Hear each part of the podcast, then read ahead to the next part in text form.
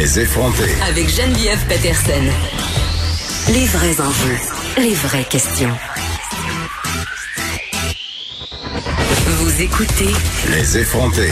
La Fédération des intervenantes en petite enfance du Québec demande à ce qu'on soit plus transparent par rapport au cas de COVID-19 dans les services de garde d'urgence. Vous savez, ces services de garde qui sont dédiés au personnel euh, majoritairement euh, qui œuvre dans le milieu de la santé. Je parle tout de suite avec Valérie Grenon, qui est présidente de cette fédération. Madame Grenon, bonjour. Bonjour. Écoutez, on avait fait une entrevue euh, récemment euh, à l'émission avec une euh, travailleuse du milieu de la santé qui envoyait son enfant dans une garderie d'urgence. Et dans cette garderie-là, il y avait une éducatrice qui était venue travailler malgré le fait que son mari avait testé positif à la COVID-19. Et ça avait vraiment soulevé un tollé parce que pendant quelques jours, le mystère planait justement sur ce cas de COVID. Les parents n'étaient pas tenus au courant trop, trop. Il y avait une espèce de loi du silence. Et vous, c'est un peu ça que vous dénoncez aujourd'hui avec euh, votre communiqué, c'est-à-dire qu'on manquerait un peu de transparence euh, au niveau de la COVID-19 dans la gestion des CPE d'urgence. Oui, tout à fait. Euh, dans les faits, dans le fond, euh, nos intervenantes n'ont pas accès à des tests. Mm. Donc, euh, ils peuvent être en présence d'enfants ou de parents ou elles-mêmes avoir des symptômes.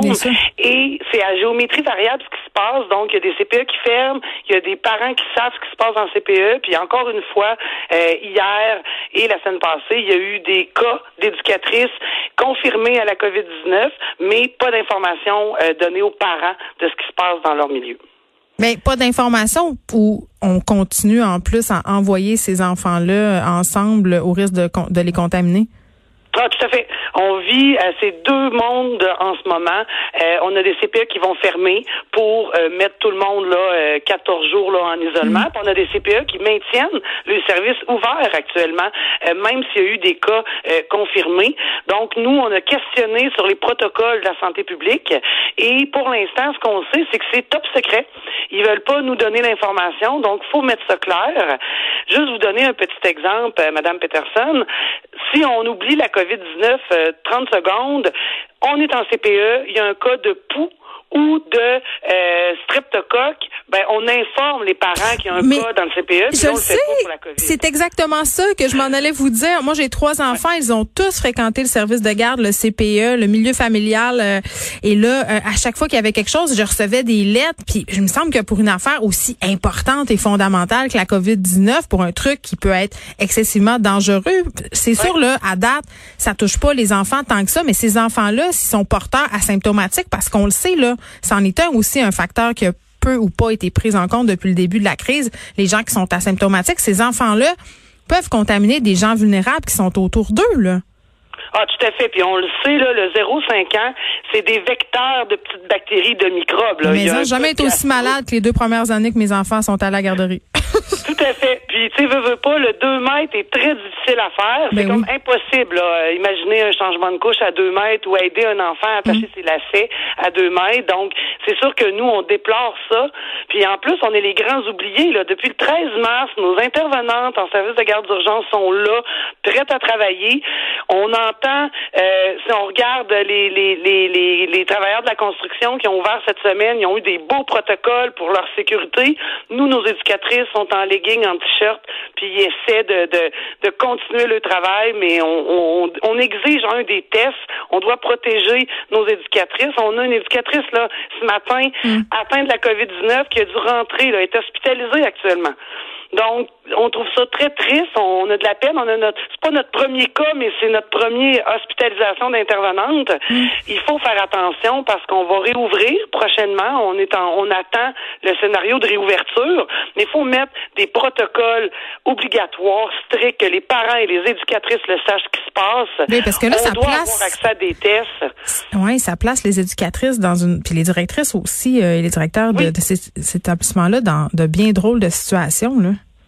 Ben tout à fait. Puis tu sais, souvent on le dit, c'est à géométrie variable. Donc on, veut que la santé publique mette son pied à terre et exige ces choses-là. Donc ça va faire que ça va soutenir les directions des CPE. C'est-à-dire qu'il y a un protocole pour le même pour tout le monde?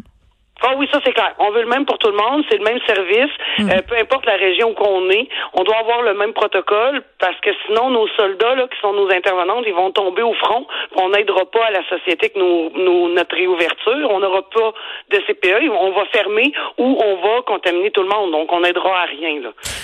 Dans votre communiqué, vous questionnez également euh, des chiffres qui ont circulé dans un article Journal de Québec samedi dernier où on indiquait que seulement 15 cas d'infection à la COVID-19 étaient confirmés dans les services de garde d'urgence au Québec. Euh, ben nous, on conteste le chiffre dans le principe que Mathieu Lacombe a dû donner le chiffre qu'il a reçu de la santé publique. Hum. Nous, sur le terrain, ce qu'on sait, c'est qu'il n'y a pas de test. Donc oui, on en a eu des éducatrices là, qui ont été testées, mais la grande majorité de nos intervenantes ou même des enfants qui auraient pu être porteurs, ils ont été mis euh, en confinement 14 mm. jours, mais sans test. Donc, sans information non plus. Donc, on a sûrement contaminé des gens euh, sans le vouloir. Donc, euh, c'est ça qu'on déplore. Selon nous, le 15, oui, c'est le il a donné le chiffre qu'il y a eu, mais considérant qu'il n'y a pas de test, on n'est pas euh, informé de tout, ben il y a beaucoup beaucoup plus de personnes euh, contaminées là dans notre réseau. Ben c'est peut-être euh, à l'image même si c'est pas du tout la même situation, mais on conteste aussi les chiffres qui sont donnés par rapport au CHSLD. Je pense qu'on n'est pas tout à fait en adéquation avec ce qui se passe sur le terrain, c'est ce que je comprends aussi peut-être que c'est que c'est que qu'est-ce qui se passe dans les dans les garderies et là moi ma question quand même c'est sachant tout ça, sachant qu'il y a des cas, sachant que c'est pas le même protocole qui est respecté un peu partout, les éducatrices, euh, elles acceptent, elles acceptent de venir travailler quand même parce que bon, dans les CHSLD, il y a bien des préposés qui sont craintifs, qui ne veulent plus venir.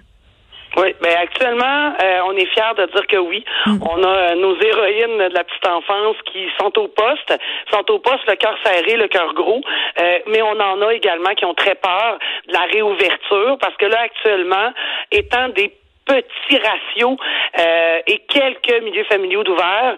Euh, le danger, pas qu'il n'est pas là, mais ils se sentent rassurés, il n'y a pas beaucoup d'enfants. Avec une réouverture progressive comme on annonce, ben là, on va avoir plus d'enfants, plus de risques de cas.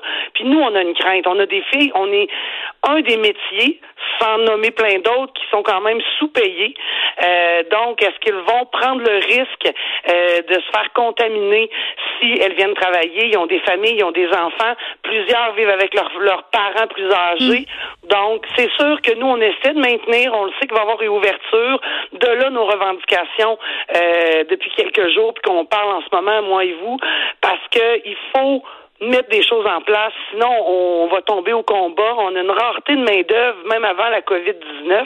Donc, imaginez, mais qu'il euh, y ait de plus en plus de gens contaminés, mais également qui voudront plus venir travailler.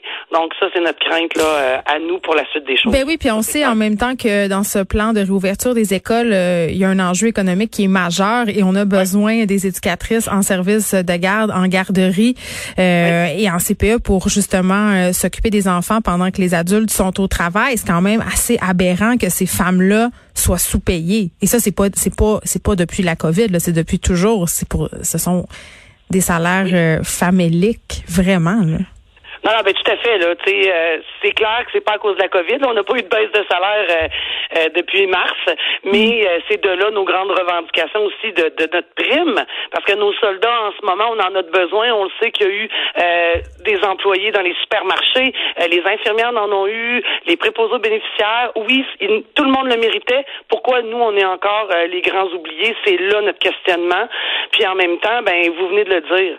Si nos soldats à nous, nos, nos, héroïnes de la petite enfance tombe au combat, ben c'est des milieux qui vont fermer.